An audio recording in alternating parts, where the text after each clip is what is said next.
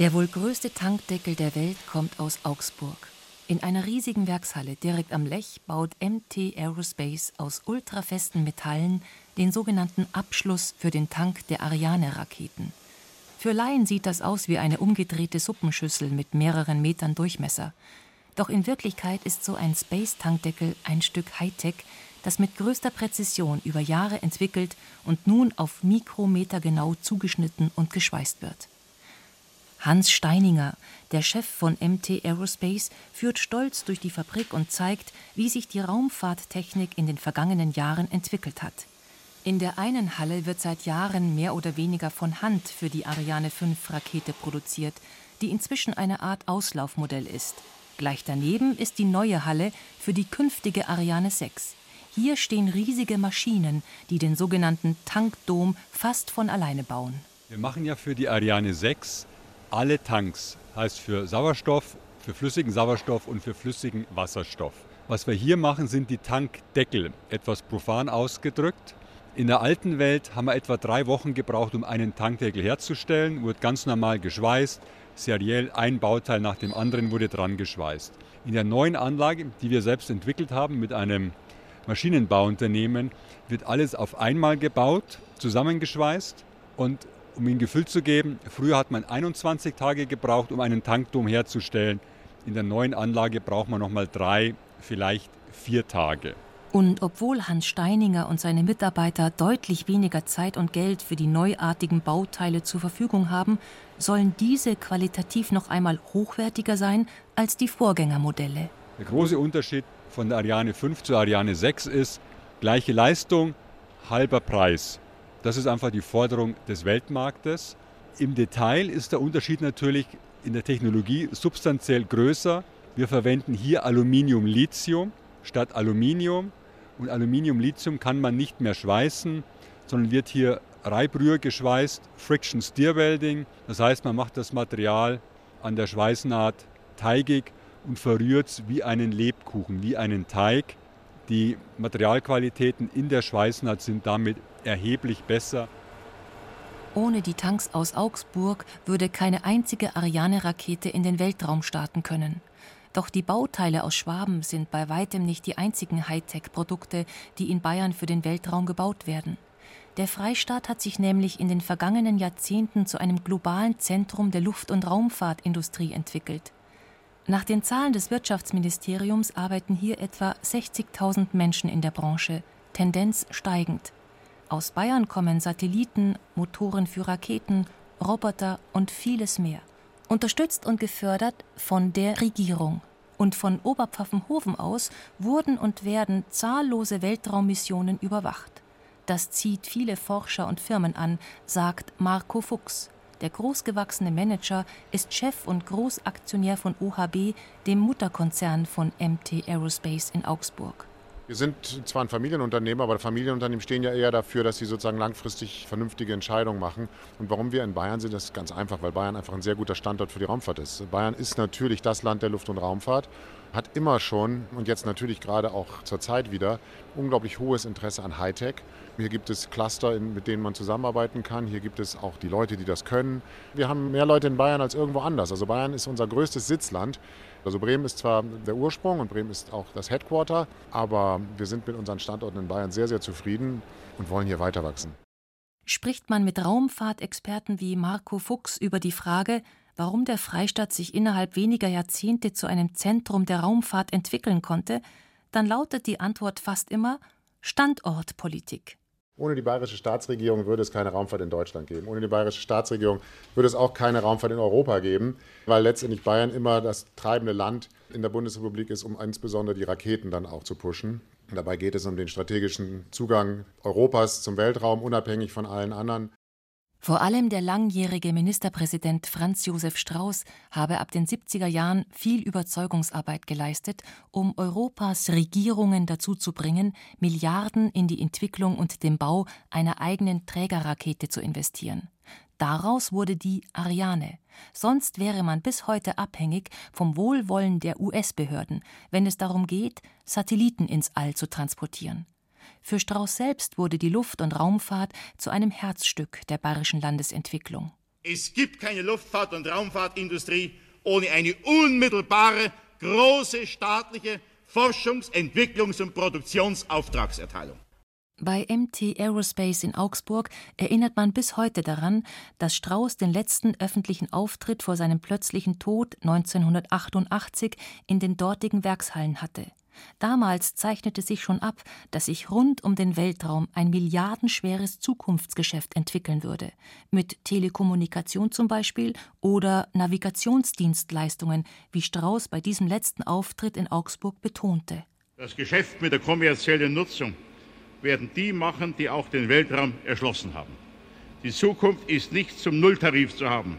Und deshalb kann es für uns nur eines geben, ein uneingeschränktes Ja zur Luft- und Raumfahrt. Seither hat sich an der fast schon bedingungslosen politischen Unterstützung Bayerns für die Raumfahrt wenig geändert. Von Streibel bis Stoiber, von Beckstein bis Seehofer, von jedem bayerischen Ministerpräsidenten gibt es Fotos neben Satelliten und Raketenteilen. Doch wohl keiner von ihnen war ein derart bekennender Weltraumfan wie Markus Söder. Wenn der heutige Ministerpräsident über die Raumfahrt spricht, dann wird er fast schon poetisch. Ich bin jedes Mal beeindruckt, wenn ich mit Raumfahrern und Astronauten rede, dass sie einem immer eines erzählen, dass der schönste Blick, den sie je in ihrem Leben hatten, war immer diese eine Welt einmal zu sehen. Einmal diesen Blick des Ganzen zu haben. Dieses blaue, helle Leuchten in diesem unendlichen schwarzen Nichts. Jeder, der da zurückkommt, erzählt und sagt, wie kleinteilig Probleme hier und wie manchmal demütig man dann ist, wenn man einfach mal sieht, wie die Chancen sind, die man eigentlich hätte. Und deswegen glaube ich, ist die Raumfahrt immer auch neben dem, neben dem technischen, dem wirtschaftlichen, eben immer auch hat einen ethischen Aspekt. Markus Söder hat die Raumfahrt zur weiß-blauen Chefsache erklärt. Der Freistaat soll nach seinem Willen in den kommenden Jahren zum weltweit führenden Standort für Technologien rund um das Weltall werden. 700 Millionen Euro will die Landesregierung investieren, etwa in 50 neue Professuren und Ausbildungsmöglichkeiten für Tausende von Studenten. Dabei gehe es nicht um abgehobene Wissenschaft ohne Nutzen für Otto Normalverbraucher, sagt Wolfgang Herrmann, der Präsident der Technischen Universität München. Es gehe um schnelles Internet, um bessere Wetter- und Klimadaten, um möglichst genaue Navigationssysteme. Deshalb die Lebenswissenschaften, weil sie das Leben jedes Einzelnen von uns tagtäglich beeinflussen werden. Das ist keine Spinnerei, wenn wir über Raumfahrttechnologien sprechen, über die Luftfahrt von morgen. Vieles ist ja schon da. Lufttaxis, die Drohnentechnologien, vieles ist doch schon da, auf leisen Sohlen gekommen. Ausgründungen, auch aus dieser Universität auf diesem Gebiet vorhanden. Jetzt müssen wir das alles bündeln und wir müssen zeigen, dass wir das Zeug haben, die Nummer eins in der Welt zu werden. Gerade beim Thema Klimaschutz sei die Raumfahrt ein entscheidender Baustein, argumentieren Wissenschaftler, aber auch Markus Söder. Denn nur mit Bildern aus dem All könne man überhaupt erkennen, wo und wie viele Wälder in Brasilien abgefackelt werden, wo riesige Mengen Öl in Sibirien in Flüsse eingeleitet werden, wo sich ganze Landstriche verfärben, weil es nicht mehr regnet. Luft- und Raumfahrt. Ich weiß, da wird immer wenn gespottet, äh, Markus will zum Mond und so, ja. Äh, äh. Ich habe letztens eine super Diskussion gehabt, die war bei der OTH in Regensburg. Kamen ein paar junge Studenten von Fridays for Future, war eine spannende Diskussion. Und dann hat einer angerufen, hören Sie auf mit der Raumfahrt, geben Sie Geld für den Klimaschutz. Hab ich, da bin ich habe gefragt, sagen Sie mal, woher kommen eigentlich die Satellitenbilder? Werden die gezeichnet oder ausgewürfelt? Wie wird denn überhaupt Wetter heute verstanden? Nur über die Beobachtung aus dem Weltraum. Es werden heute Meeresströmungen vermessen. Da hockt nicht der Taucher am Boden ja, mit einem Zähler. Das wird aus dem Raumfahrt, aus dem Orbit beobachtet. Der Weg zu einem besseren Verständnis des Klimawandels führt durch eine Luftschleuse. Wer das Optiklabor von Airbus Space in Ottobrunn besuchen will, der muss sich zunächst einmal umziehen. Ohne Überschuhe, einen weißen Schutzkittel und ein Haarnetz darf niemand in den Reinraum. Jede Hautschuppe könnte die empfindlichen Lasersysteme stören, an denen Christian Wührer und seine Kollegen arbeiten.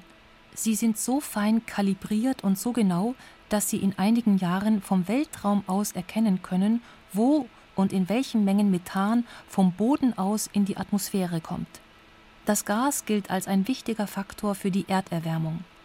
Doch bis jetzt gibt es kaum Methoden, um zuverlässig zu messen, wie viel Methan zum Beispiel freigesetzt wird, wenn in Nordsibirien der Permafrostboden zu tauen beginnt, erklärt Wührer. Das kann man so gut sagen. Es gibt viele Ideen, viele Modelle. Und ich habe jetzt in meiner Position auch viel auch mit den Wissenschaftlern zu tun, die sich mit der Methanforschung in der Atmosphäre beschäftigen. Und die geben auch zu, jedes Jahr kommt was Neues raus und es überholt sich. Also man weiß eben wirklich nichts. Und das ist das Entscheidende, warum hier man genauer hinschaut. Und da wäre eben Merlin ein ganz wichtiger Baustein, um einfach mehr zu verstehen, wo kommt Methan in der Atmosphäre her. Die Antwort auf diese Frage soll Merlin geben. So heißt der Satellit, an dem das Team von Christian Wührer seit knapp zehn Jahren arbeitet. In vier bis fünf Jahren soll das mehrere Tonnen schwere Gerät ins All geschossen werden. Dort, wo schon heute andere Satelliten zum Beispiel Temperaturveränderungen messen, wird Merlin dann die Wissenschaft um weitere Erkenntnisse bereichern, die auch der bayerischen Wirtschaft konkrete Hilfestellung leisten sollen. Denn zum Beispiel für die hiesigen Acker- und Waldbauern ist es entscheidend zu wissen, ob und wie schnell sich das Klima verändert. Versicherungsriesen wie die Allianz oder die Münchner Rück brauchen diese Daten ebenfalls, um Schadensrisiken berechnen zu können. Und nicht zuletzt geht es um Dinge wie Stadt- und Landschaftsplanung. Wo sollte man zum Beispiel besser keine Siedlung bauen? Um zu solchen Erkenntnissen zu kommen, setzt die Wissenschaft mehr und mehr auf Daten aus dem All. Der Satellit Merlin ist im Prinzip ein Baustein eines großen Wissenschaftspuzzles. Merlin soll das klimarelevante Gas Methan messen, und zwar mit einem aktiven Instrument, wo man an Gebieten messen kann, die man bisher noch nicht messen konnte und man auch eine Genauigkeit erreicht, die bisher nicht da war. Also es ist ein neuer Typ von Instrument, den es bisher in Space nicht gibt. Mit aktivem Instrument meint Christian Wührer die Laser an Bord des Satelliten. Wir haben unsere eigene Lichtquelle dabei. Optische Instrumente müssen Licht analysieren. Und normal analysiert man in irgendeiner Form das Sonnenlicht oder die Veränderungen des Sonnenlichts durch die Atmosphäre. Und aktiv heißt, wir haben unsere eigene Lichtquelle, unseren einen Laser dabei, dessen Veränderungen wir sozusagen detektieren. Spricht man mit Christian Wührer über Merlin, merkt man schnell, der Satellit ist für den Ingenieur eine Herzensangelegenheit. Seit Jahren arbeitet er daran und Merlin wird ihn auch noch eine Weile beschäftigen. Also so ein Projekt wird auf jeden Fall zu einem Art eigenen Baby. Man verbringt wahrscheinlich mit dem Nachdenken über das Projekt mehr Zeit, als er mit seiner Familie verbringt. Und das wird zu einem zentralen Punkt im Leben, ist klar. Besonders spannend wird es dann in ein paar Jahren, wenn Merlin an den Start geht. Wahrscheinlich wird Wührer tagelang die Daumen drücken, während die Countdown-Uhr abläuft. Ich wäre wahrscheinlich extrem oder ich werde sehr nervös sein an dem Tag, wo Merlin startet, weil wenn das schief geht, dann ist mein halbes Berufsleben in der Luft explodiert. Wer ein weiteres Aushängeschild der Airbus-Raumfahrer sehen will, der muss in Ottobrunn einfach über die Straße gehen. Dann heißt es noch einmal umziehen. Ein Kittel, Überschuhe und ein Haarnetz sind wieder Pflicht, bevor es in den Rheinraum geht, wobei es eigentlich Rheinhallen sind. Dort baut das Team von Johann Rehorst sogenannte Solararrays. Das sind riesige Paneele aus Solarzellen, die wie Flügel an Satelliten montiert sind und bei deren Reise durch das All als Kraftwerke dienen. Rehorsts Kollegen bauen die Tischtennisplatten großen Paneele von Grund auf zusammen. Also an dieser Maschine werden die Solarzellen, die wir zugeliefert bekommen, mit Kontakten versehen. Und die Kontakte werden automatisch geschnitten aus einem Band. In dem Fall ist es Silber, gestanzt, geprägt und automatisch verschweißt an die vier Kontakte, die Sie sehen können. Die Solarzellen kommen aus Deutschland, die kommen alle aus Heilbronn. Wir verarbeiten zwei Typen von Zellen, sogenannte 4x8, die sind 4 cm auf 8 cm und die 6 auf 12, also 6 x 12 cm.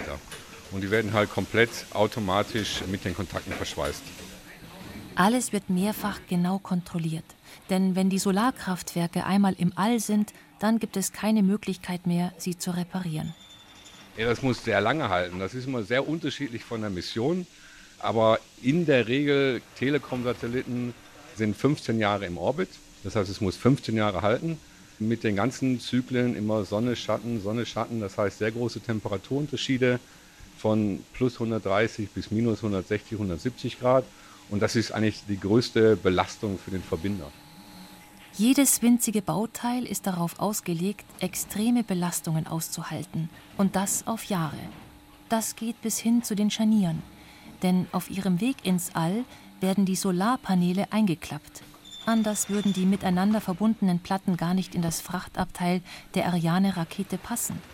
Erst im sogenannten Orbit, wenn der Satellit ausgesetzt wird, falten sich die riesigen Solarflügel auf. Verbunden sind sie dabei nur durch fingergroße Scharniere aus ultrafesten Legierungen. Eines der zahlreichen Details, auf die Johann Rehorst sichtbar stolz ist. Überhaupt legt er großen Wert auf die Feststellung, dass seine Solarzellen außer dem Grundprinzip der Energiegewinnung so gut wie nichts mit ihren irdischen Verwandten zu tun haben. Wenn es um Raumfahrt geht, dann wird es oft teuer. Das wissen Ingenieure wie Christian Wührer und Johann Rehorst. Und das weiß auch Wolfgang Seefelder, der bei Airbus in Ottobrunn die Optiklabore leitet. Sie alle sind aber überzeugt, dass dieses Geld gut angelegt ist. Immer wieder zitieren die Raumfahrtexperten Studien, die belegen, dass jeder Euro, den eine Regierung in Weltraumprogramme steckt, das sechs- bis zehnfache an wirtschaftlichem Nutzen auf der Erde generiert. Wolfgang Seefelder argumentiert, es liege in der Raumfahrt einfach in der Natur der Sache, dass man an Grenzen geht. Ja, ich glaube, man braucht bei der Entwicklung immer ein Stück weit Entdeckergeist und Innovationsgeist. Und das ist aber auch etwas, was die Öffentlichkeit, glaube ich, erwartet. Raumfahrt, wissen wir, kostet viel Geld. Und ich glaube, dieses Geld muss gut investiert sein. Und wir wollen ja leistungsfähige Systeme haben und schwierige Fragestellungen damit beantworten. Deswegen ist es richtig, sagen wir mal, auch diese Investitionen zu tätigen. Aber dann muss auch auf der anderen Seite klar sein, dass man dann immer das Beste bekommt, was geradezu momentan möglich ist. Das Beste, was momentan möglich ist. Diese Einstellung bestimmte seit den ersten Flugversuchen der NASA die globale Raumfahrt.